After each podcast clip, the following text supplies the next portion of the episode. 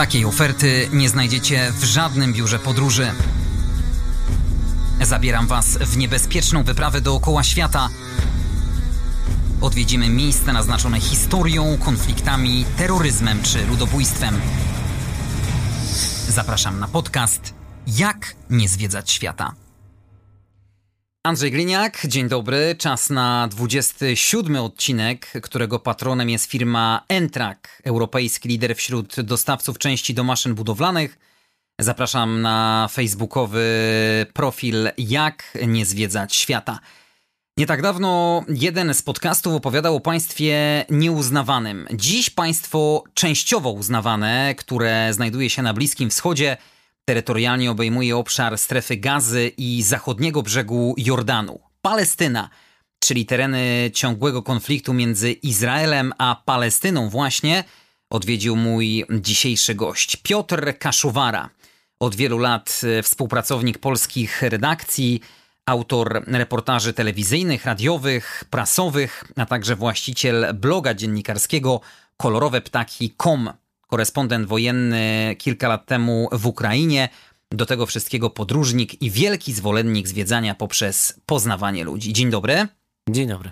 Bardzo się cieszę, że w tym natłoku obowiązków e, znalazłeś czas, żeby mnie odwiedzić. To e, jest taki obowiązek, można by było powiedzieć, żeby o takich miejscach opowiadać. Pamiętam kiedyś kolega e, z BBC powiedział mi właśnie, że Piotrek, jak już gdzieś byłeś i już coś widziałeś, to nie możesz odmawiać tego, żeby opowiedzieć o tym, co tam się dzieje, a w Palestynie rzeczywiście dzieje się bardzo dużo, e, tak jak powiedziałeś, i to nie od dzisiaj, nie od wczoraj, tylko no, co najmniej od 70 lat, tak mm, zaokrąglając. Banksy, słynny brytyjski artysta street artowy, którego prace zdobią m.in. mur oddzielający strefę gazy i zachodni brzeg Jordanu od Izraela, nazwał Palestynę największym na świecie więzieniem na świeżym powietrzu. Kiedy słyszę ten cytat, to od razu y, przychodzi mi zupełnie inne porównanie e, do głowy, dlatego że w moim rodzinnym mieście, w Radomsku, otwarto jakiś czas temu e, muzeum na świeżym powietrzu Żydów radomszczańskich, których już, już tam nie ma. E, bo wszyscy zginęli. 90, ponad 90% mm, e, społeczności żydowskiej z Radomska zginęła. E, Lili Kesselman otworzyła tam takie muzeum, ale mówię, tych ludzi tam już nie ma. W Palestynie jest inaczej, bo ci ludzie tam są i rzeczywiście trudno się oprzeć wrażeniu, że to jest ogromne więzienie pod chmurką. Zanim opowiesz o Palestynie, wytłumaczmy naszym słuchaczom, co to znaczy, że jest to tak zwane państwo częściowo uznawane. Przez wiele, wiele, wiele lat było to państwo całkowicie nieuznawane i dopiero w naszych czasach, e, podczas mojego, twojego życia, e, zaczęło być uznawane przez Organizację Narodów Zjednoczonych, e, co wzbudziło ogromne protesty Izraela między innymi i nie wiem jeszcze, przyznam szczerze, jakie inne państwa nie uznają autonomii palestyńskiej, ale takie kraje jak Polska na pewno uznają, z czego Palestyńczycy są bardzo, bardzo e, szczęśliwi, bo Ludowy Front Wyzwolenia Palestyny mm, walczył o to przez wiele, wiele lat. No na pewno ta sytuacja, która e, dzisiaj e, dotyka ten rejon świata, czyli mm, to całe polityczne też zamieszanie ze stolicą, gdzie ma być stolica, czy w Jerozolimie, czy w Tel Awiwie, czy może w Nablusie, może jeszcze gdzieś indziej, prawda, co zrobić ze strefą gazy, mm, no to są ciągle, ciągle żywe problemy Palestyny, Palestyńczyków, Izraelczyków, całej tamtej części świata. Mam wrażenie, że Palestyna jest jak taki wulkan, który w każdej chwili może wybuchnąć, a co gorsza, nikt nigdy nie wie, kiedy ta erupcja i z jaką siłą może nastąpić. Widać to y, też po przekazach medialnych cały czas, prawda? Bo tam y, ten wulkan wybucha y, co chwilę. Tam w zasadzie takim punktem zapalnym może być wszystko. Był takim punktem zapalnym moment, kiedy ówczesny premier Izraela Ariel Sharon wszedł na wzgórze świątynne i wtedy wybuchła jedna z tych najwspółcześniejszych nam e, intifad, czyli e, wojen e, narodowo-wyzwoleńczych, które Palestyńczycy toczą przeciwko Izraelowi. Tutaj tak dosyć ogólnie to w tym momencie mówimy. Pewnie zaraz przejdziemy do jakichś takich innych, innych szczegółów, które tą sytuację bardziej, bardziej wyjaśnią. Palestyna odgrodzona jest murem, który ma 8 metrów wysokości, całość liczy 790 kilometrów. Bariera bezpieczeństwa ma 66 bram, ale Palestyńczycy mogą korzystać tylko z połowy. Oczywiście po przejściu długiej i dokładnej kontroli. Izrael tłumaczy to bezpieczeństwem swoich obywateli przed atakami terrorystycznymi. A tymczasem Międzynarodowy Trybunał w Hadze mur uznał za nielegalny i nazwał wręcz murem apartheidu, określając go jako sprzeczny z prawem międzynarodowym. I to jest właśnie ten moment, w którym wracamy do tego cytatu, którego użyłeś na samym początku, bo rzeczywiście ten mur tworzy ogromne wrażenie uwięzienia. Czyli e, nawet jeżeli jesteśmy w takim mieście jak Hebron na przykład e, i niby chodzimy sobie tymi wszystkimi uliczkami, e, palestyńskiego miasta do pewnego momentu, teraz już jest w jakiejś części też pod jurysdykcją izraelską, część tego miasta i kiedy wchodzimy nagle właśnie w jakąś uliczkę, gdzie ktoś sprzedaje po prostu piękne kaszmirowe szale, prawda, tutaj e, ktoś nam przygotowuje falafela w picie, prawda, i wszystko jest super, nagle odsłaniamy te, te kaszmirowe szale i widzimy, że tą uliczką już dalej nie pójdziemy, bo tam jest mur. Mm, wchodzimy na budynek e, w centrum Hebronu, prawda, e, akurat nas tam oprowadzał taki przewodnik, którego y, można sobie tam wynająć bardzo łatwo. Jest takich przewodników bardzo dużo, oni mają własne taksówki, a płaci się im powiedzmy 200 zł, tak na polskie pieniądze przeliczając. I za jeden dzień czy za całość za wycieczki? Za jeden dzień, za całość wycieczki, no bo to jest taka jednodniowa mhm. wycieczka. No i właśnie w ramach takiej wycieczki nas zabrał pan do Hebronu, żeby nam pokazać, jak to miasto wygląda od dołu i od góry. I ta, ten widok z góry był zdecydowanie szokujący, krótko mówiąc, dlatego że kiedy weszliśmy na dach, okazało się, że na niektórych budynkach są wieżyczki strażnicze, w których e, są żołnierze z karabinami i czuwają nad każdym ruchem. Więc oni nie wychodzą normalnie na dachy Hebronu. Nie mogą tam stać. Oni tam wyszli z nami, dlatego że y, my byliśmy biali y, i byli przy nas bezpieczni i dlatego mogli machać sobie do tych żołnierzy. E, w innym przypadku nie wiem, co by się mm, mogło wydarzyć. I to jest jakby dachy Hebronu, prawda? A kiedy zejdziemy jeszcze niżej, to chyba jest jeszcze bardziej przerażająco, dlatego że mamy tam jedną ulicę, która jest całkowicie pod jurysdykcją e, izraelską e, i kilka takich mniejszych budynków, na przykład uniwersytet, E, który też jest pod jurysdykcją izraelską. I to wszystko jest otoczone morzem palestyńskiego miasta, ale jakby w samym centrum Izrael no, okupuje, tak można by to było chyba uznać, jedną ulicę. I na tej ulicy jest pomnik, który jest poświęcony takiemu mężczyźnie, który dokonał masakry e, w pobliskim meczecie, gdzie złożone jest e, ciało Abrahama i Sary w ogóle, czyli bardzo święte miejsce zarówno dla Izraela, jak i dla e, muzułmanów. On wszedł do tego meczetu, zabił bardzo wielu ludzi i niedługo później również sam zginął i jakby na pamiątkę tego bohaterskiego czynu mm, właśnie, którym walczył o wolność Izraela, bo tak jest postrzegany od tej drugiej strony, postawiono mu tam pomnik. No i teraz wyobraźmy sobie, jak czują się ludzie z tej drugiej strony, prawda, którzy codziennie chodzą tą ulicą i muszą patrzeć na pomnik człowieka, który na przykład mm, zestrzelił jego dziadka, mm, babcię, brata czy kogokolwiek innego. I tam pierwszy raz spotkałem się z murem. Właśnie to było w Hebronie, na tej krótkiej, małej uliczce. E, kolega, z którym tam byłem, Łukasz Pałka, który spędził bardzo wiele, e, bardzo długi czas w ogóle w Palestynie, też jako e, wolontariusz, powiedział mi, że no nie za bardzo można robić zdjęcia tutaj, bo się izraelscy żołnierze denerwują. No a ja stwierdziłem, że w takim razie zrobię sobie zdjęcie, zobaczymy, czy się nam nie zdenerwują. No i zrobiłem zdjęcie, oni się troszeczkę tylko zdenerwowali, na całe szczęście. No i powiedzieli mi, żebym lepiej już sobie tych zdjęć tutaj mm, nie robił. Ja mówię, że no fajne macie tutaj mundury i w ogóle fajnie to wszystko wygląda. Oni mówią, że mm, no w Polsce też takie mamy, więc lepiej, żebym tych e, zdjęć nie robił i lepiej, żebyśmy sobie już poszli. Więc nie, nie za bardzo jest to dobrze e, widziane, żeby, żeby mur w ogóle fotografować e, w pobliżu no, tych wieżyczek obserwacyjnych wojsk izraelskich. To tak tytułem wstępu, można powiedzieć, bo Hebron to tylko jedno z wielu miast tej autonomii palestyńskiej, która no de facto też nie jest takim jednolitym krajem. Wspominaliśmy na wstępie Banksiego, artystę, który mocno wspiera Palestyńczyków, angażuje się w ten ich krzyk o wolność, jest dla nich takim ambasadorem na arenie międzynarodowej, także właśnie dzięki swoim dziełom, które stworzył na murze granicznym.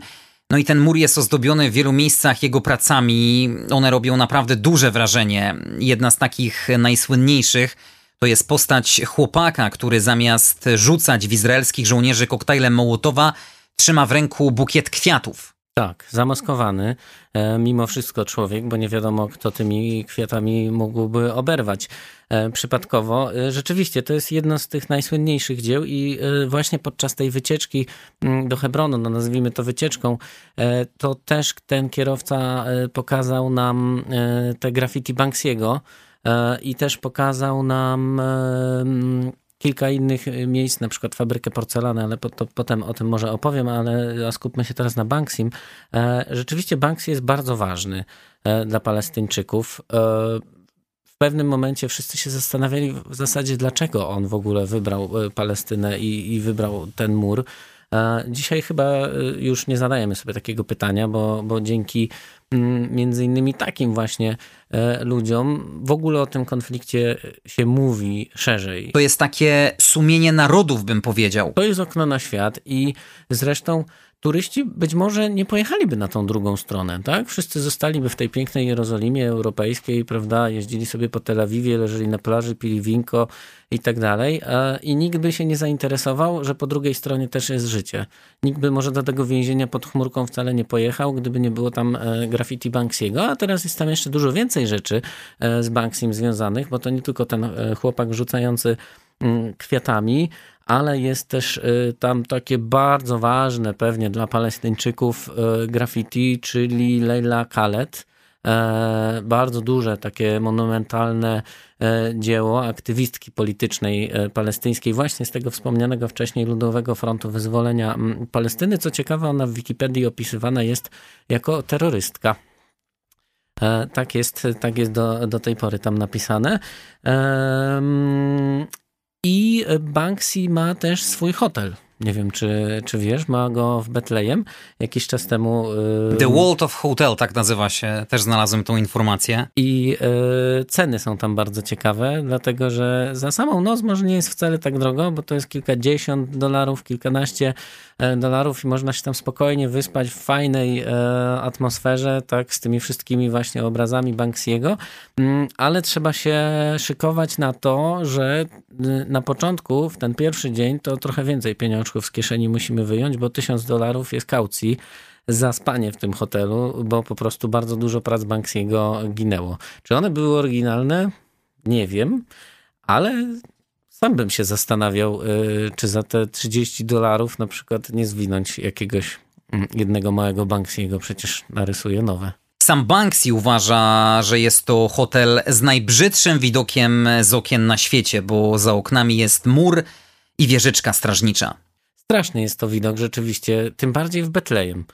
Dlatego, że Betlejem kojarzy się nam tutaj wszystkim z takim świętym miejscem, z miejscem narodzenia Jezusa, gdzie możemy sobie dotknąć gwiazdy betlejemskiej, włożyć rączkę, e, włożyć palec, można powiedzieć też tą dziurę, e, jak niewierny Tomasz, żeby sprawdzić, czy Jezus na pewno mm, tam był, pochodzić po tych wszystkich uliczkach, wyobrazić sobie, jak to kiedyś dawni, dawni najeźdźcy nie mogli wjechać do tego betlejemskiego kościoła, bo są tam takie małe drzwiczki i właśnie mm, one są dlatego takie małe, żeby koniem nie dało się, krótko mówiąc, do tego e, kościoła wjechać. No i, i to też jest właśnie taka, takie pierwsze wrażenie mm, że kiedy, kiedy jedziemy tam i nie zagłębiamy się, kiedy jesteśmy zwykłymi turystami i jeździmy sobie takim turystycznym autobusem, no to obwożą nas po tych wszystkich miejscach, prowadzą nas takimi specjalnymi tunelami dla Europejczyków, my w ogóle nic nie widzimy, prawda? Ale kiedy tylko oddalimy się troszkę od tego świętego kościoła,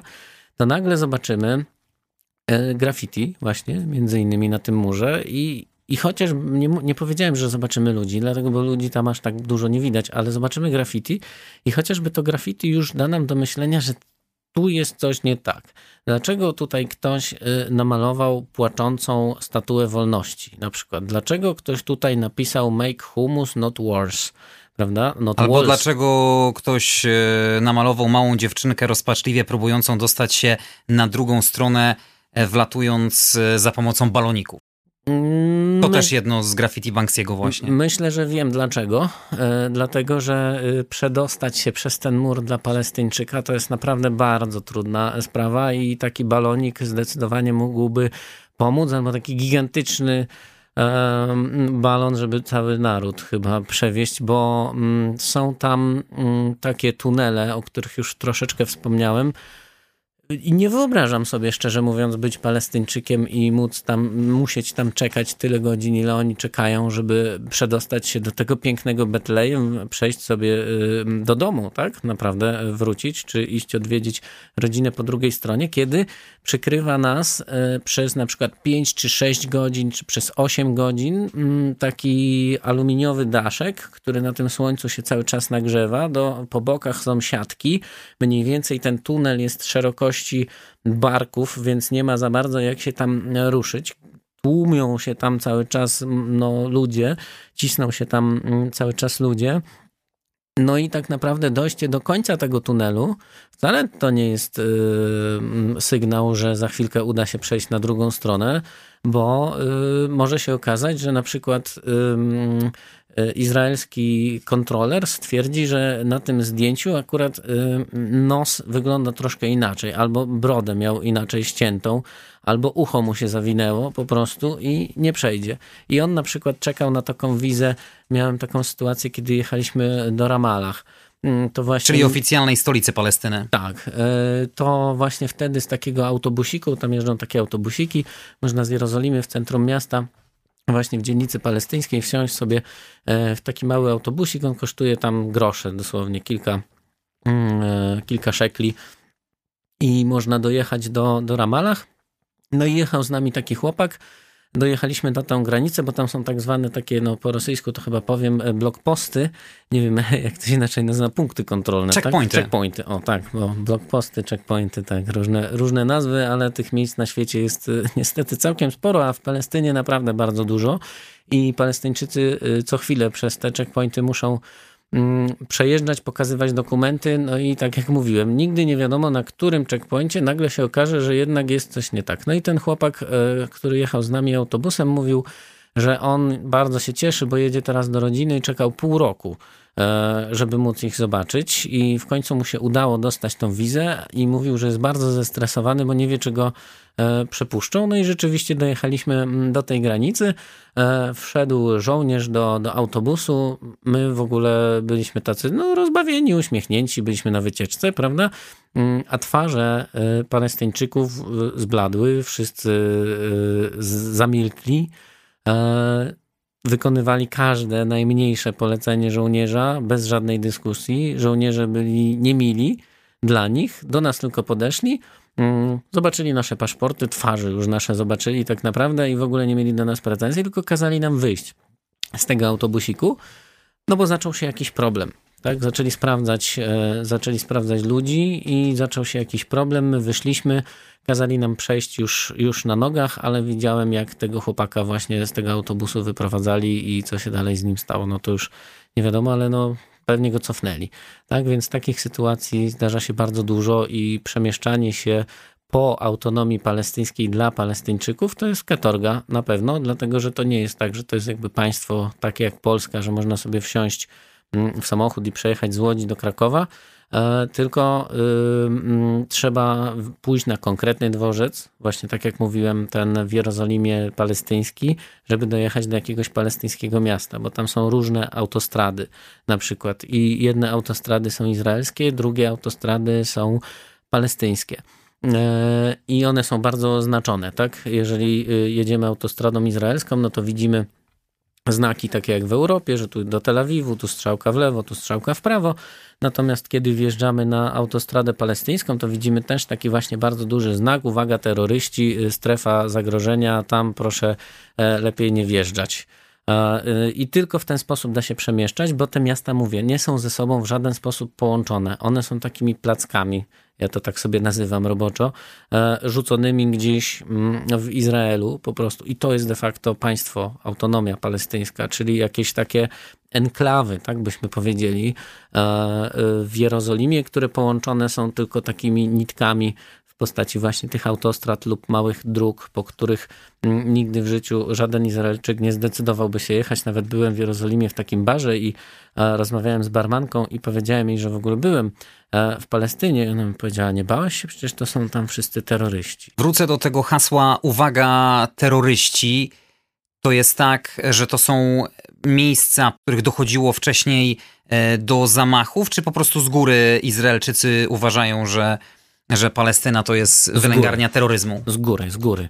Z góry zakładają, e, że tak jest. No i też nie ma co się temu dziwić, tak bym powiedział, dlatego że tych zamachów terrorystycznych było tam bardzo, bardzo dużo. I to, że też powstał ten mur, to nie do końca e, jakby był przypadek. Nie zgadzamy się z tym wszyscy, prawda, że to się wydarzyło, mm, ale też nie rozumiemy troszeczkę realiów tamtego świata. E, te bomby tam naprawdę wybuchały. Kiedy się jedzie do Nablusu, kiedy się jedzie do jakichś mniejszych, takich właśnie palestyńskich miejscowości, to praktycznie w każdym e, mieście jest pomnik takiego bohatera. I tam są zdjęcia y, tych wszystkich ludzi, którzy zginęli w walce o y, wolną Palestynę. No i ja pytałem ludzi właśnie, jak oni zginęli, czy w jakiejś wojnie zginęli, a oni mówili, że no nie, zginęli w ataku takim wła, wła, z własnego ciała, tak? W ten sposób, e, może to powiedzmy. Czyli krótko mówiąc, no, nakładali na siebie jakieś materiały wybuchowe, mm, no i popełniali samobójstwo, jednocześnie raniąc bardzo, bardzo wielu ludzi. E, ja nigdy bym się nie pokusił o to, żeby powiedzieć, że, że znam receptę na rozwiązanie tego konfliktu w jakikolwiek e, sposób. Myślę, Ale... że najtęższe głowy na świecie debatowały nad rozwiązaniem tego istniejącego już od e, wielu lat konfliktu. Ja też kilkanaście lat temu byłem i w Izraelu, i w Palestynie. Tuż przy murze granicznym spotkałem taksówkarza, rozmawiałem z nim, pytałem o całą sytuację, i tak naprawdę on, jako zwykły, przeciętny Palestyńczyk, chciał jednego: chciał spokoju dla siebie, dla swojej rodziny, normalnego życia. Tak, i to jest prawda, i większość Palestyńczyków e, ma takie podejście. Właśnie już e, troszeczkę powiedziałem o Nablusie, więc może tam się na chwilę przeniesiemy, bo to też kolejne takie miasto, e, które można bez większych problemów tylko za pomocą europejskiego paszportu sobie odwiedzić. Za kilka złotych dosłownie kursują tam autobusiki. Jeżeli chodzi o wynajęcie jakiegoś pokoju, hostelu czy czegokolwiek, to też jest tego bardzo dużo nawet na e, tych wszystkich popularnych portalach po prostu do, do rezerwacji noclegów. Spokojnie sobie to znajdziemy. E, nie są drogie, powiedzmy w Jerozolimie e, blisko Jaffa Gate trzeba zapłacić 20-30 dolarów za za noc w hostelu, a w, po stronie palestyńskiej to są ceny typu na przykład dolar, dwa dolary, prawda, za, za noc w, w, takim, w takim hotelu. No oczywiście wiadomo, no poziom jest y, dużo niższy, bo na przykład jak byłem w Jerychu, to chodziły karaluchy i nie było przyjemnie, naprawdę, ale to też pewnie do tego dojdziemy. Mm, w każdym razie Nablus to bardzo specyficzne miasto, mm, bo ono przez wiele lat było zamknięte w ogóle, odcięte od świata. E, nie można było tam wjechać, nie można było stamtąd wyjechać. Miasto było absolutnie kontrolowane. Mm, pod tym kątem i ja tam byłem kilka lat po otwarciu na bluesu, to już y, atmosfera się powiedzmy troszeczkę uspokoiła, ale nadal co jakiś czas, co kilkanaście, kilkadziesiąt minut nad miastem przelatywał samolot, taki MIG, a Nablus jest położony w, pomiędzy takimi wzgórzami pięknymi więc ten dźwięk tego miga naprawdę się tam niósł i za każdym razem, mimo że to już było dawno, to widziałem ten strach w oczach, e, w oczach ludzi. I w Nablusie też swoją drogą jest taki pomnik poświęcony właśnie bohaterom rewolucji palestyńskiej. Tak jak oni to tłumaczyli, jest tam też piękny targ, e, na który można się udać. Mnóstwo słodyczy bardzo e, takie specyficzne dla europejskiego oka wystawy mięsa, gdzie są głowy kozy, na przykład e, nogi podcinane i tak dalej. No, ja byłem troszeczkę może zniesmaczone jednak do tego, ale jest to pewien, pewien koloryt. Oczywiście bardzo dużo słodyczy i mnóstwo dziwnych ziół, których nie chciano mi sprzedać na przykład, bo chciałem sobie kupić i zapalić, a oni powiedzieli, że, nie, że mi tego nie sprzedadzą, bo to jest za mocne i nie wiadomo, co by mi się potem stało, więc tak naprawdę nie wiem, e, czym oni tam do końca handlowali, ale e, Nablus to też miejsce, w którym e, sprzedają taką unikalną przekąskę palestyńską, która nazywa się knafa. Knafa to jest właśnie specjalność na bluesu. E, bardzo dziwna potrawa też dla europejskiego, europejskich kubków smakowych, bo e, to jest taka cienka warstwa ciasta, którą wylewa się na taki kręcący się E, kręcące się koło rozgrzane, metalowe. Bardzo dużo jest takich miejsc na blusie właśnie można kawkę wypić i, mm, i tą knafę zjeść.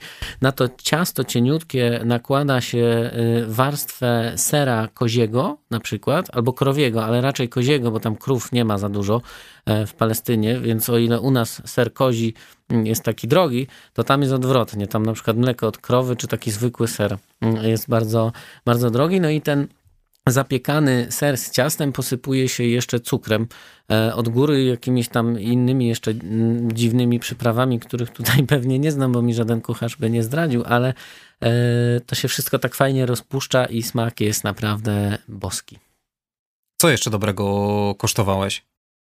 Typowego jedzenia palestyńskiego. Ja miałem akurat y, dużo szczęścia, tak bardzo dużo pieniędzy wydałem w Jerozolimie na jedzenie i potem już nie miałem tych pieniędzy za bardzo, żeby wydawać e, więcej, ale całe szczęście Palestyna jest bardzo tania e, i o ile na przykład w mm, Jerozolimie, w centrum miasta, jakbyśmy chcieli pójść sobie do jakiejś restauracji i zjeść po prostu tam cztery falafele w picie z sałatką, to musimy za to zapłacić 60-70 zł powiedzmy. Izrael chyba jest jednym z najdroższych krajów w Europie. W Europie, w Azji, zależy jak to geopolitycznie się patrzy. Już wtedy był, teraz jest jeszcze droższy, więc tak, zdecydowanie jest jednym z najdroższych y, krajów. Co prawda jeden shekel to jest mniej więcej jeden złotych, więc to się tak, tak przelicza od lat. Mm, ale no zarobki też są inne, bo taka średnia pensja w Izraelu to jest powiedzmy 10 tysięcy szekli, prawda? Więc e, troszeczkę oni inaczej patrzą na, na ceny. No i tak, i za te falafele płaciłem właśnie 60-70 zł e, w Jerozolimie, a kiedy pojechaliśmy do Palestyny, to rozdawali mi to za darmo, dlatego że oni tego nie sprzedają na, tak na sztuki, że na przykład się kupuje jednego falafela, czy dwa, czy trzy falafele i do tej pity jednej sobie tak wrzuca, to biedacy tak kupują w Palestynie, prawda? Jak Palestyńczyk przychodzi do takiej restauracji, to on kupuje sobie całą michę tych falafeli, po prostu tam 10 pit, do tego mnóstwo owoców, prawda? I to jest ich śniadanie, e, przy, obiad powiedzmy, e, przy którym sobie siadają, palą sobie szisze i sobie to tak jedzą i to jest dla nich taki właśnie super rytuał, więc falafele to jest zdecydowanie smak e, dla mnie, smak Palestyny i do dzisiaj nie znalazłem tak dobrego falafela. Minęło już 10 lat od mojego pobytu w Palestynie i nie znalazłem dotychczas tak dobrego falafela, jak był tam. Pewnie to też zapach, pewnie to też to słońce, pewnie to też to, e, te, te wszystkie krajobrazy, ale jest też bardzo y, ciekawa rzecz, to się nazywa makluba. To jest takie danie kuchni palestyńskiej typowe. Po angielsku to znaczy upside down, czyli do góry, do góry nogami, dlatego że E, to jest taka potrawa, e, w której miesza się mięso, warzywa i ryż z odpowiednią przyprawą. To jest taka przyprawa do makluby, można to tam kupić po prostu. Tak jak u nas przyprawa do rosołu, tak u nich jest przyprawa do makluby. E, maklubę gotuje się w takim wielkim garnku i potem, jak już ona dojdzie, to ten garnek się właśnie odwraca do góry nogami i wychodzi nam mm, taka, taka górka, takie, takie, takie coś, i to się je, i to jest e, przysmak niesamowity w Palestynie. Mnie nie smakowało osobiście i takie mdłe to wszystko nie, nie bardzo dla mnie, mm, dla mnie smak, ale Palestyńczycy rzeczywiście to lubią i jest jeszcze mm, taka jedna potrawa, mat chyba to się nazywa, I to jest taka też taka niedzielna, bym powiedział, potrawa u nas jak schabowy, prawda? Jak tam jeden klepie te schabowe, drugi tam w bułce obtacza, trzeci e, wrzuca na patelnię, to tam się robi tak, że bierze się tą kaszę i tą kaszę się głaszcze. I tą kaszę się masuje tak bardzo długo i robi to cała rodzina po prostu. I to jest taki rytuał, który trwa powiedzmy nam pół dnia i im dłużej, im delikatniej tą masę będzie się głaskało, tym e, wtedy jedzenie mm, jest lepsze. No i e, może taka już ostatnia z tych wszystkich potraw, która mi najbardziej zapadła w pamięć, to była maramija. Maramija e, to przez lata nie wiedziałem, co to jest. I myślałem, że to jest tylko w Palestynie i że w ogóle nie da się tego nigdzie dostać. I ta maramija w tej Palestynie rośnie wszędzie. Przy każdej drodze, na każdym przystanku autobusowym, wszędzie. Można ją sobie zerwać i, i co się z niej robi. To jest szałwia. Otóż po prostu. Y, ja wtedy tego jeszcze nie wiedziałem, ale ona jest taka specyficzna, taka bardzo sreberna na, na liściach i też w bardzo specyficzny sposób się przygotowuje, bo u nas na przykład jak robi się herbatę, to wrzucamy sobie woreczek do kubeczka i wyciągamy, prawda, za chwilkę i mamy gotową herbatę. Tam absolutnie mm, herbaty tak się nie pija. E, robi się to w ten sposób, że nalewają mm, Palestyńczycy mm, cały gar, tak jak do tej makluby, pięciolitrowy wody. Do tego wrzucają trzy czy cztery torebki herbaty. Wrzucają do tego e, maramiję właśnie, czyli tą szałwię. To jest takie zimowe, takie e, właśnie na katar, mm, na przeziębienie, żeby, żeby się tam uchronić troszeczkę. I niesamowite ilości cukru. Po prostu jak pije się palestyńską herbatę, i ktoś ma cukrzycę, to koniec na miejscu, dlatego że oni nie wiem ile tego dosypują, ale to jest naprawdę duża część e, tego kilogramowego opakowania mm, do takiej herbaty wchodzi. Jeszcze zatar na sam koniec polecam, bo o tym nie powiedziałem. To jest e, taka przyprawa bardzo specyficzna, palestyńska i chyba jeżeli bym o jakimś zapachu palestyńskim mówił, to właśnie zapach zataru mi się najbardziej kojarzy. To jest taka specyficzna mieszanka E, tymianku, prażonego ziarna sezamu, sumaku, soli i troszkę oliwy się dodaje. Można to kupić w zasadzie wszędzie teraz już w Polsce, w każdym nawet supermarkecie można kupić e, sobie zatar. Do tego dolewamy sobie oliwy z oliwek, robimy sobie na przykład polskie podpłomyki albo jakąś pitę. Do tego i smarujemy to tylko od góry. Mistrzostwo świata. Przez żołądek do serca no to teraz muszę zapytać, jak Palestyńczycy traktują turystów? Czy ludzie, którzy tam przyjeżdżają, są dla nich e, takimi potencjalnymi ambasadorami, jakby głosem e, w skali Europy i świata to, co się dzieje? Chcą jak najwięcej mówić o swoich problemach, żeby potem przekazywać to pocztą pantoflową? Oczywiście, że tak jest i na każdym kroku tak jest. I kogo by się tam nie spotkało, to każdy mówi o tym, e, jak wygląda historia Palestyny, jak e, to stracili klucze do swojego domu w Tel Awiw Jaffa na przykład. E, taka pani starsza, mm, kiedy zaczęła nam właśnie opowiadać o, o swoim domu, który tam utracili, kiedy była dzieckiem, to wyjęła z kieszeni tak? Wyjęła z kieszeni taki wielki pęk kluczy i mówi: Patrz, to jest klucz do mojego domu właśnie w Tel Awiwie i kiedyś tam wrócimy. A ja się pytam: A ile pani miała lat, jak pani tam była w tym domu? A ta pani mówi: No, chyba ze dwa. Więc ta pani nie może tego pamiętać, prawda? A ona miała z 80, jak ja ją poznałem. No i ja się teraz zastanawiam, jak zapomnieć ten konflikt, skoro on przechodzi z pokolenia na pokolenie i ta pani, mimo że była dzieckiem i w życiu nie pamięta tego swojego domu w Tel Awiwie, do dziś ma te klucze i do dziś czuje tą, ten ból, to, to, to skrzywdzenie, tak? I bardzo mm, chcę o tym opowiedzieć. E, każdy tam praktycznie podchodził do nas i mówił, a czy wy wiecie, co tutaj w Palestynie się dzieje, a czy słyszeliście o tym, e, no chociażby ta historia z tym meczetem w Hebronie, o którym opowiadałem, e, Abrahama i Sary, też bym przecież o tym nie wiedział, gdyby mi tego nie opowiedział pan, który sprzedał mi dwie damskie bluzki, prawda, tłumacząc mi, że to są męskie takie hafty, w ogóle typowo palestyńskie, i kupiłem po 50 zł. Jedna, w jednej chodzi mama teraz, w drugiej chodzi babcia, a ja chodziłem w nich w Palestynie i, i zastanawiałem się, dlaczego się tak wszyscy na mnie dziwnie patrzą. Więc e, tutaj też trzeba pamiętać o tym, że Palestyńczycy są super handlarzami. Wszystko są w stanie sprzedać, naprawdę. Prawie... Ale można się targować. Można, I nawet trzeba, jest to wskazane. Nie można się nie targować wręcz. To, to jest niedopuszczalne, żeby się nie targować. Ja tam prawie kupiłem tonę mydła w Nablusie, bo tak mnie pan namówił e, do tego, bo tam jest taka świetna, mm, piękna w ogóle, możliwa do zwiedzenia y, fabryka mydła, gdzie produkuje się mydło ręcznie.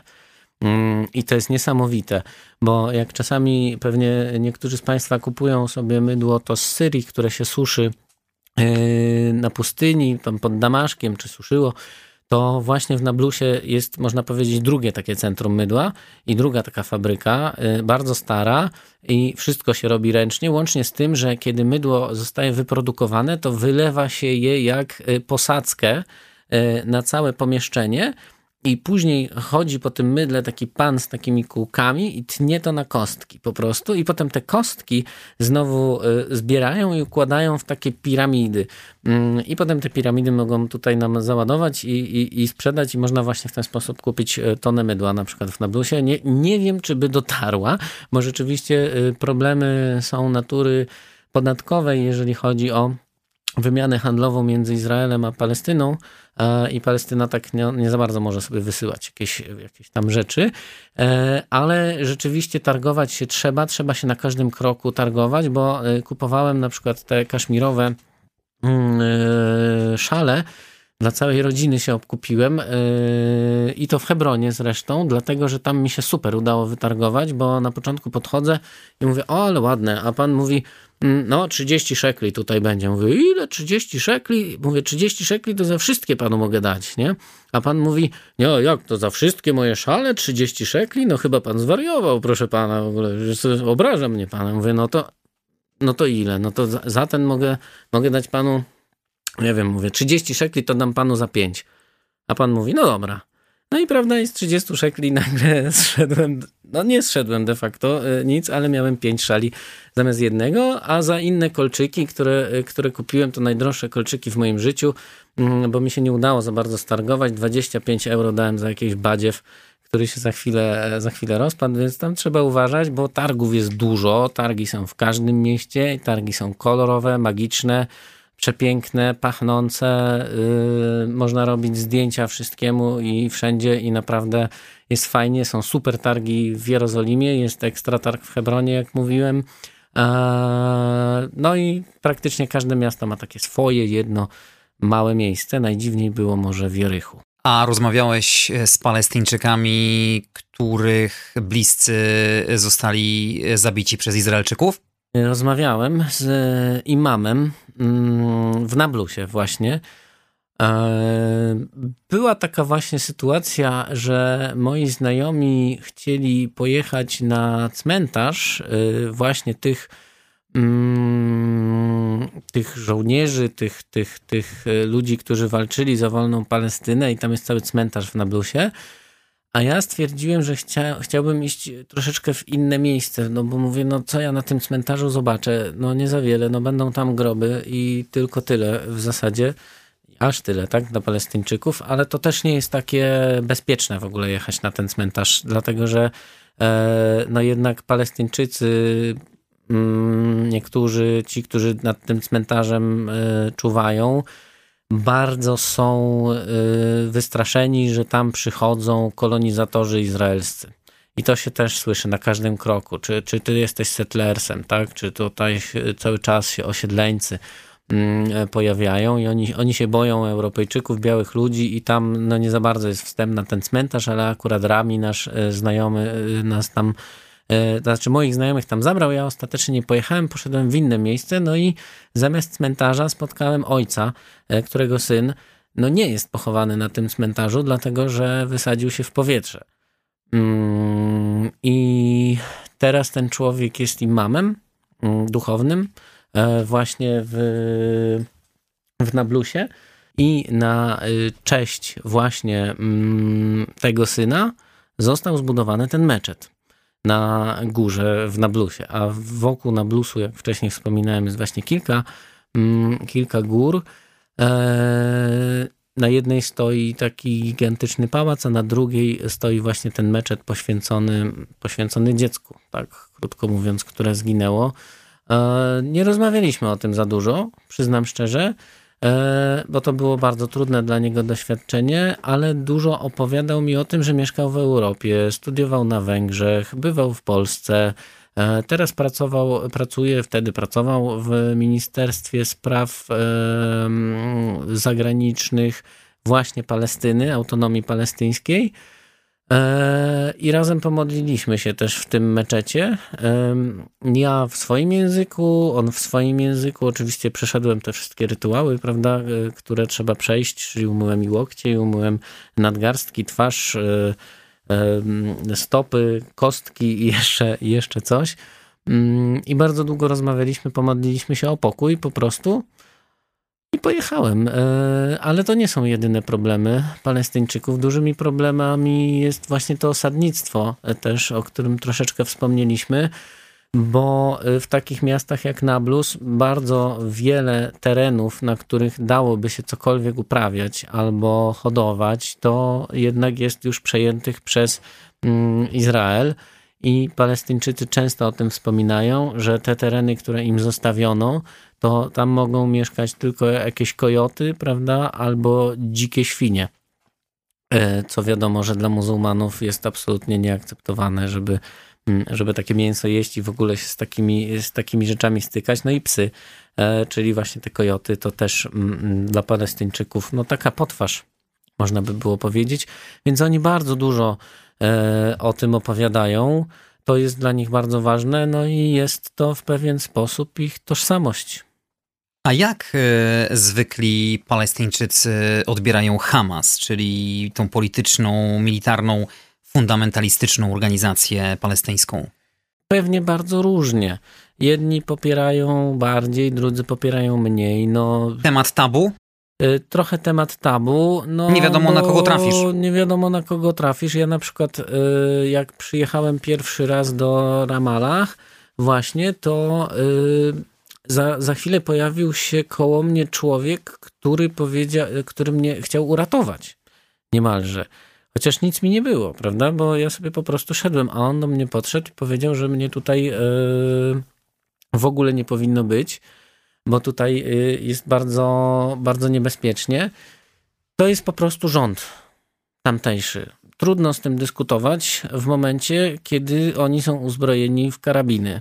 E, i mogą naprawdę, y, rządzą ich życiem, krótko mówiąc. I nawet jeżeli oni mają jakieś inne zdanie, no to wątpię, że ktokolwiek e, zdecydowałby się na to, żeby, żeby to powiedzieć, bo każdy chce tam po prostu żyć, chce tam pracować, chce mieć w miarę normalną rodzinę. Mówię w miarę, dlatego że no w takich miastach właśnie jak Ramallah, jak w ogóle cały West Bank, zachodni brzeg Jordanu, jest kilka takich miejsc, e, takich miast szkieletorów, gdzie stoją takie gigantyczne budynki, wieżowce kilkunastopiętrowe, które nie mają szyb, nie mają okien, są tylko takimi konstrukcjami i Palestyńczycy kupują e, mieszkania niedokończone w tych budynkach, czyli kupuje się taką dziurę, można powiedzieć, tak jak w Polsce, prawda, kupujemy dziurę w ziemi, ale ostatecznie to dostajemy jakieś mieszkanie, to tam nie ma okien, nie ma w klatce schodowej nie ma poręczy, nie ma wind, jest tylko taki, taka dziura wielka, z której można na spokojnie wypaść. I mieszkają tam nie dlatego, że im się tak bardzo podoba i że tak lubią, tylko dlatego, że nie mają innego wyjścia, bo bardzo wiele y, jest takich osób, które są parami mieszanymi. E, na przykład y, Izraelka e, i, y, i Palestyńczyk i nie mogą mieszkać w Izraelu, no bo on jest z Palestyny. Nie mogą mieszkać w Palestynie, bo ona jest z Izraela. To działa w obie strony. Czyli to jest takie terytorium neutralne? To nie jest nawet, bym powiedział, terytorium neutralne, tylko Palestyńczycy to nazywają jako no man's land, ziemia niczyja. Tam nie ma prawa, nie ma tam policji, nie ma tam szkół, nie ma tam żadnej jurysdykcji, właśnie nie ma tam prawa budowlanego, dlatego mogą powstawać takie szkieletory i one rosną na środku pustyni po prostu. Mm, bo to jest jedyne miejsce, gdzie oni mogą żyć, bo tam nie ma ani władzy palestyńskiej do końca, ani władzy izraelskiej. To jest po prostu środek pustyni. A czym zajmują się Palestyńczycy? Jaki jest ich typowy zawód? Tym samym co my. Studiują, w Jordanii bardzo często. Bardzo wielu Palestyńczyków w ogóle mieszka w Jordanii. To nie wiem, czy ktoś sobie zdaje z tego sprawę, ale Jordania to jest państwo, w którym 80% społeczności stanowią uchodźcy, a 20% społeczności rdzenni mieszkańcy. E, I właśnie 80% z tych uchodźców to są e, Palestyńczycy, którzy wyjechali tam podczas różnych wojen izraelsko-arabskich i tam mieszkają, tam studiują, ale czasami chcą wracać e, do swojego kraju, bo już skończyli studia i na przykład są bankierami, pracują w hotelach, pracują w sklepach, pracują w fabrykach różnego rodzaju takich mydła, jak chociażby wspominałem, są często taksówkarzami, mm, handlują na targach, mm, produkują falafele, pracują w restauracjach. Mm, no kręci się tam, można powiedzieć, taki, takie samo życie, taki sam handel jak e, tutaj u nas w Europie. No, muszą się zajmować czymś innym, ale mają normalne zawody takie jak i my. Wyjątkową osobą w Palestynie jest Yasir Arafat, przywódca tamtejszego ruchu wyzwoleńczego, laureat pokojowej Nagrody Nobla, ale jeden z najbardziej kontrowersyjnych polityków arabskich na świecie. Tak, a przez wielu nadal uznawany jest za terrorystę. Eee, I to też ma jakieś tam swoje uzasadnienie, prawda? Bo to, co robił Yasser Arafat, no nie do końca E, było takie mm, pokojowe, prawda? Bo jednak e, organizował różne ataki, e, tak jak właśnie wspominałem wcześniej, że, że to wszystko tam aż kipi do dzisiaj, prawda? I, i działy się różne złe rzeczy. Ostatecznie, kiedy właśnie autonomia palestyńska zyskała status tego państwa częściowo uznawanego, to wtedy też Yasser Arafat już zaczął być zupełnie inaczej postrzegany na Zachodzie no bo potrzeba było takiej osoby też w Palestynie, która mogłaby Palestyńczyków wokół siebie mm, jednoczyć. No i zdecydowanie jakby mm, dążeniem Yasera Rafata no było wprowadzenie pokoju e, na tamtym terenie. Tylko, że wprowadzenie pokoju na tamtym terenie troszeczkę odbiega od e, naszych realiów wprowadzenia pokoju, krótko mówiąc, ale właśnie w Ramalach jest grup Yasera Arafata, który można, może sobie każdy odwiedzić. Wystarczy, idzie, kiedy z tego checkpointu mm, pierwszego ruszamy, można powiedzieć, idziemy cały czas prosto drogą, skręcamy w prawo i jest takie wielkie mauzoleum. Na środku tego mauzoleum mm, stoi kamienny sarkofag i w środku rzekomo jest właśnie Yasser Arafat, pilnuje go dwóch żołnierzy e, z karabinami palestyńskich żołnierzy, bo Palestyna też ma swoją armię, ma w ogóle swoje koszary, gdzie szkolą e, żołnierzy. Mm, no i dla Palestyńczyków y, zdecydowanie Yasser Arafat jest ogromnym symbolem i też chyba dla wielu ludzi na całym świecie stał się takim właśnie symbolem e, walki o wolność swojego kraju, takim symbolem no, bezkompromisowości, ale trzeba pamiętać, że y, jest też właśnie druga strona tej postaci, mm, która budzi kontrowersje.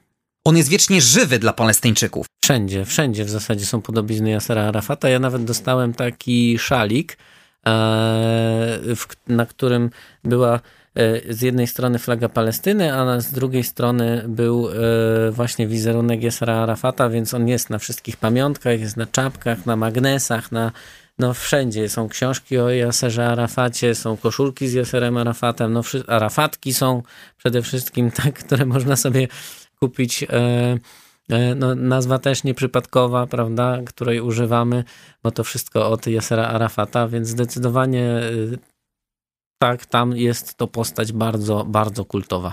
Mówi, że podczas waszej wyprawy do Palestyny humory wam dopisywały, ale cały czas było w tyle głowy to wszechobecne napięcie, że coś się może stać? Mm, było, tym bardziej, że y, w ten dzień, kiedy my byliśmy w Hebronie, to na drugi dzień y, miasto, znaczy my byliśmy tam powiedzmy w środę, tak, a w czwartek miasto było zamknięte, bo była strzelanina i ktoś zginął. I było e, nieciekawie już, prawda? Więc to była różnica 24 godzin.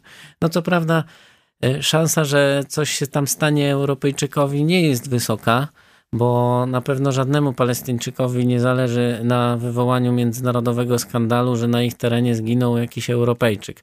I tak jak powiedzieliśmy, oni raczej chcą opowiadać o tym, co się dzieje w ich kraju, chcą opowiedzieć swoje historie, to co pamiętają, to co im się wydarzyło, to co się wydarzyło ich rodzinom, a nie są zainteresowani tym, żeby coś komuś zrobić. Nawet jak byliśmy w Ramalach, to nasze koleżanki feministki stwierdziły, że e, sobie pójdą tam w krótkich spódniczkach i z dekoltami, prawda? Bo przecież one są z Europy, to sobie mogą.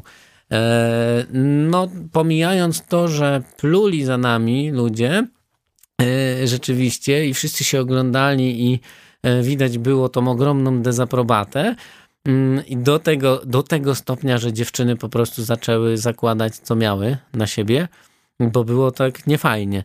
Nie to, że było groźnie, nie to, żeby to wzbudzało jakiś strach, tylko naprawdę było czuć, że jesteśmy tam kompletnie niemile widziani przez to, no bo to jednak e, już była duża przesada, zwłaszcza, że szliśmy wtedy odwiedzić właśnie grup Yasera Arafata, więc tutaj jakby ten rozdźwięk, rozdźwięk był bardzo duży. Czyli kobiety powinny jednak się dostosować pewnie do realiów. No to tak samo jak e, kobiety, które odwiedzają papieża, na przykład muszą założyć na siebie E, czarny obrus, tak to nazwę powiedzmy, e, no to tak samo tam, kiedy wjeżdżamy do innej kultury, do innego świata, ja wiem, że to się nie wszystkim podoba, tak? I że tutaj wszyscy walczą o to, ale mam taką przyjaciółkę, y, myślę, że się nie obrazi, jak wymienię imię i nazwisko. Diana Kadri, serdecznie pozdrawiam, jest Palestynką, mieszka w w Jordanii właśnie i ona kiedyś powiedziała mi e, takie jedno zdanie. Mówi, wiesz, czy wam się to podoba, czy nie, to po prostu taka jest arabska kultura i my tak żyjemy. Oprócz tej jednej sytuacji spotkało cię coś jeszcze nieprzyjemnego? Nie, nie spotkało mnie w zasadzie nic nieprzyjemnego w Palestynie. Wszystko, co mnie spotkało w Palestynie, było bardzo przyjemne, łącznie z tym, e, co się działo właśnie w obozie dla uchodźców, w którym mieszkałem przez e, kilka dni. E, w obozie dla uchodźców w Wierychu. To jest jeden z najsłynniejszych obozów dla uchodźców. Tam też można, każdy go może odwiedzić, tak, żeby była jasność. Co prawda, e, oczywiście każdy Izraelczyk powie, że nie da się dojechać do Jericha i że nie można tam jeździć, bo tam jest zamknięte i nie wolno. Nieprawda, można tam jeździć i spokojnie da się tam dostać. Jest tam e, góra kuszenia, na przykład, na którą można się udać. Mm, jest okropna, bardzo brzydka, jest tam mnóstwo śmieci. Wydaje mi się, że tam kosmici chyba wyrzucają swoje śmieci również, bo to jest góra śmieci.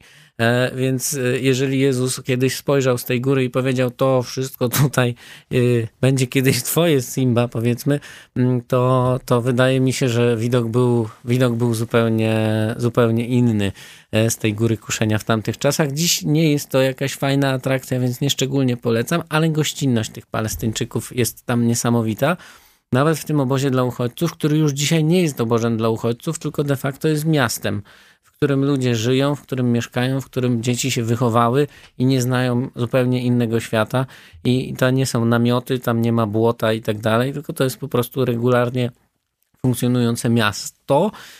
No troszeczkę może za dużo powiedziane, bo no, te drogi są rzeczywiście trochę błotniste. W tym hostelu, o którym wspominałem, były karaluchy, prawda? E, I jakby wyjście y, wieczorem na ulicę y, było troszeczkę takie, dziewczyny się bały, no ale my poszliśmy y, wtedy do restauracji, bo akurat odbywał się Mam Talent arabski mm, y, i w finale śpiewał y, właśnie wokalista palestyński, więc wtedy dlatego było takie poruszenie w tym mieście, w tym obozie dla uchodźców, bo wszyscy szli tam do restauracji, czy do takiej shisha baru, powiedzmy, gdzie nie pije się alkoholu, tylko pije się Coca-Colę, pije się wodę, pije się kawę, pali się shisha, je się owoce. I wszyscy siedzieli i oglądali właśnie ten Mam Talent i ku ogólnemu zachwytowi wygrał Mohamed Asaf, e, którego płyty też można sobie tam kupić. E, jest bardzo popularny, bo to palestyński wokalista, który śpiewa piosenki narodowo-wyzwoleńcze. No i one zwyciężyły w tym arabskim idolu i to naprawdę był e, niesamowity dzień. I właśnie w tym obozie dla uchodźców ja byłem po kilku dniach na pustyni Nablus, więc moje spodenki których chodziłem, e, to naprawdę można by było kogoś nimi zamordować. i musiałem je wyrzucić po prostu i kupić sobie jakieś inne, ale zanim to zrobiłem i zanim znalazłem już ten sklep, w którym mogłem zmienić ubranie, mm, no to siadłem sobie przed sklepem i chciałem chwilkę odpocząć e, w, odpocząć w cieniu i e, ludzie, którzy przechodzili obok mnie, zaczęli mi dawać wodę, przynosić mi jedzenie, prawda, bo myśleli, że ja jestem chyba jakiś potrzebujący. E, potem poszedłem do, e, do takiego miejsca, gdzie e, mm, można powiedzieć był taki grill bar i było takie mięso właśnie, które oni piekli. I też zapytałem, czy ja mógłbym chociaż troszeczkę sobie tu spróbować albo, albo kupić od nich i oni powiedzieli, że jak tylko troszeczkę, to żebym sobie to wziął za darmo. Mm, prawda? Potem poszedłem do innego sklepu też w Wierychu i pytałem, czy ja mógłbym tutaj sobie jednego owocka wziąć. Oni mi powiedzieli, że za jednego to też nie muszę płacić mm, i mogę sobie wziąć. E, więc muszę przyznać, że nie spotkało mnie w Palestynie zupełnie nic niemiłego. E, wszystkie rzeczy, które mnie tam spotkały, były w zasadzie miłe, jeżeli chodzi o ludzi, ale jeżeli chodzi o te wrażenia takie, o których mówiłeś, że że to jest taki miszmasz, że, że tam jest ciągły kocioł. To tak naprawdę jest, bo mm, ten mur też, o którym mówiliśmy, on ma dwie strony. I ten konflikt i to wszystko, co się dzieje w Palestynie, zawsze ma dwie strony. Tam nic nie jest czarno-białe. Tam wszystko ma jakieś tło, tam wszystko ma jakieś drugie dno, prawda? I, i to widać rzeczywiście na każdym kroku, jeżeli się w ten kraj zagłębić jeżeli się w ten kraj zagłębić. Bo jeżeli pojedziemy tam jako zwykli turyści, to naprawdę można, yy, tutaj przyniosłem nawet ze sobą, tutaj yy, właśnie taka, taka miseczka, ona była kupiona yy, podczas jednej z takich wycieczek, pięknie zdobiona, niestety tutaj tyle lat przetrwała, po drodze. Na audycję się potukła na wrocławskich drogach, więc e, mm, takie, takie rzeczy można sobie stamtąd poprzywozić, spokojnie sobie pojeździć tą taksówką. Oni po wszystkim pooprowadzają, jest bezpiecznie, odwiozą na miejsce. Nie trzeba spać z karaluchami, można wrócić do Izraela na przykład, e, albo znaleźć jakiś international hotel, mm, jak w Nablusie, i wtedy warunki też są bardzo fajne a jest co jest, jest co pić, jest co zwiedzać, jest z kim rozmawiać i obojętne co na ten temat sądzimy, to jest to po prostu no, interesujące mm, też dla Europejczyka. Zwiedzanie, tak jak w Twoim przypadku, z przewodnikiem, czy jednak można się tam wybrać na własną rękę? Ja bym jednak radził dobrze się do takiej podróży przygotować, e, dlatego że no chociażby to, o czym wspominałem, o tych autobusikach, prawda? No jeżeli nie wiemy, gdzie jest ten dworzec, to jego trudno znaleźć. E, e, tak będąc tam tylko na miejscu, bo kto nam o tym powie, prawda? E, więc trzeba to wcześniej sobie ustalić, gdzie się chcemy dostać, z jakiego miasta do jakiego miasta. Trzeba na pewno wcześniej zarezerwować sobie jakieś noclegi, no bo potem możemy trafić tak jak ja do tego hostelu w obozie dla uchodźców, bo to akurat już był środek nocy, więc no nie było gdzie dalej już, już niczego szukać. Mm, więc lepiej się dobrze przygotować, wiedzieć, co się chce zobaczyć, e, zaopatrzyć się też w dolary najlepiej, e, bo to jest waluta, którą tam najłatwiej wymienić. No i chyba tak, no i chyba tyle głównie. Lepiej tak e, na dziko wydaje mi się nie jeździć, bo nigdy nie wiadomo, gdzie się trafi. A są tam różne klasztory na, na pustyni, zapomniane E, kościoły dawnych e, takich chrześcijańskich odłamów, na przykład gruzińskich, e, których, których już mm, tutaj w Europie ciężko, ciężko szukać, ale trzeba po prostu o tym wiedzieć. A jak najlepiej dostać się do Palestyny? Wcześniej wylądować w Izraelu, albo można wylądować w Jordanii, w Amanie i też dostać się przez Aman ale to jest bardziej skomplikowana droga dla Europejczyka, myślę.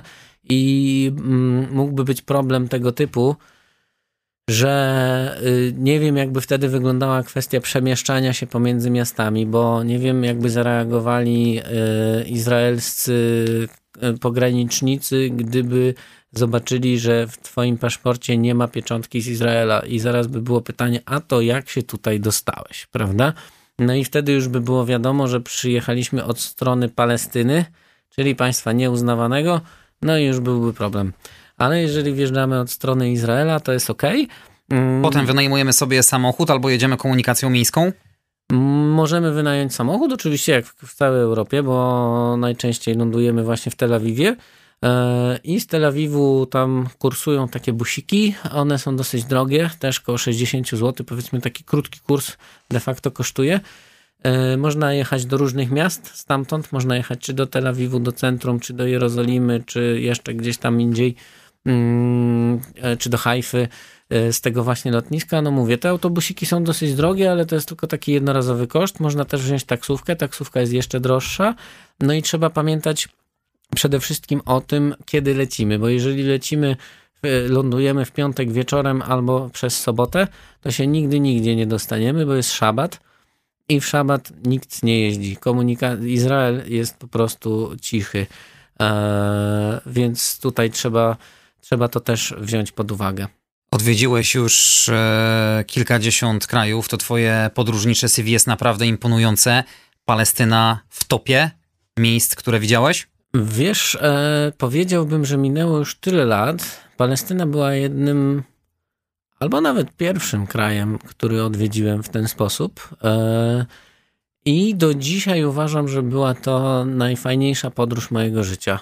I polecam każdemu, naprawdę. Nawet yy, wiesz, ja tutaj mam mnóstwo takich jeszcze rzeczy ze sobą, które przywiozłem, żeby sobie, e, żeby sobie powąchać chociażby, bo ja e, do dzisiaj, jak e, chodzę na przykład tutaj we Wrocławiu, jest taki fajny sklep, nie będę mówił gdzie, bo, bo jest naprawdę fajny. I są tam rzeczy z Palestyny, bo prowadzi to Palestyńczyk i można kupić herbatę z kardamonem. To weź sobie powąchaj. No, ciekawe, czy tak pachnie, jak smakuje. Mm, smakuje jeszcze lepiej. Ach, smakuje jeszcze Ciekawe, czy tak smakuje, jak pachnie, tak to powinno wyglądać. tak, tak. I co tu jeszcze mam ze sobą? Mam jeszcze y, bardzo oryginalną rzecz, czerwone kery, mm, które chyba do dzisiaj to tylko w Palestynie widziałem. Jeszcze mi troszeczkę zostało. To jest to sprzed 10 lat. To jest mm. naprawdę oryginalne. Przywiozłem sobie z Palestyny i mam niestety przyprawę do makluby, którą miałem, zjadły mi kuchenne mole e, i nic już e, z niej nie ma. E, ale sentyment został mi ogromny i do dzisiaj używam o takich właśnie solniczek, pieprzniczek. E, one są okropne. Y, są bardzo niewygodne, bo trzeba je tu podważać nożem. To nikt tego nie przemyślał, jak to zrobić, ale to jest ręczna robota palestyńska i będę tego używał, dokąd się nie potłuczę, tak jak właśnie ta miseczka Czyli żadnych prezentów, tylko spowodowali, że mięślinka cieknie teraz.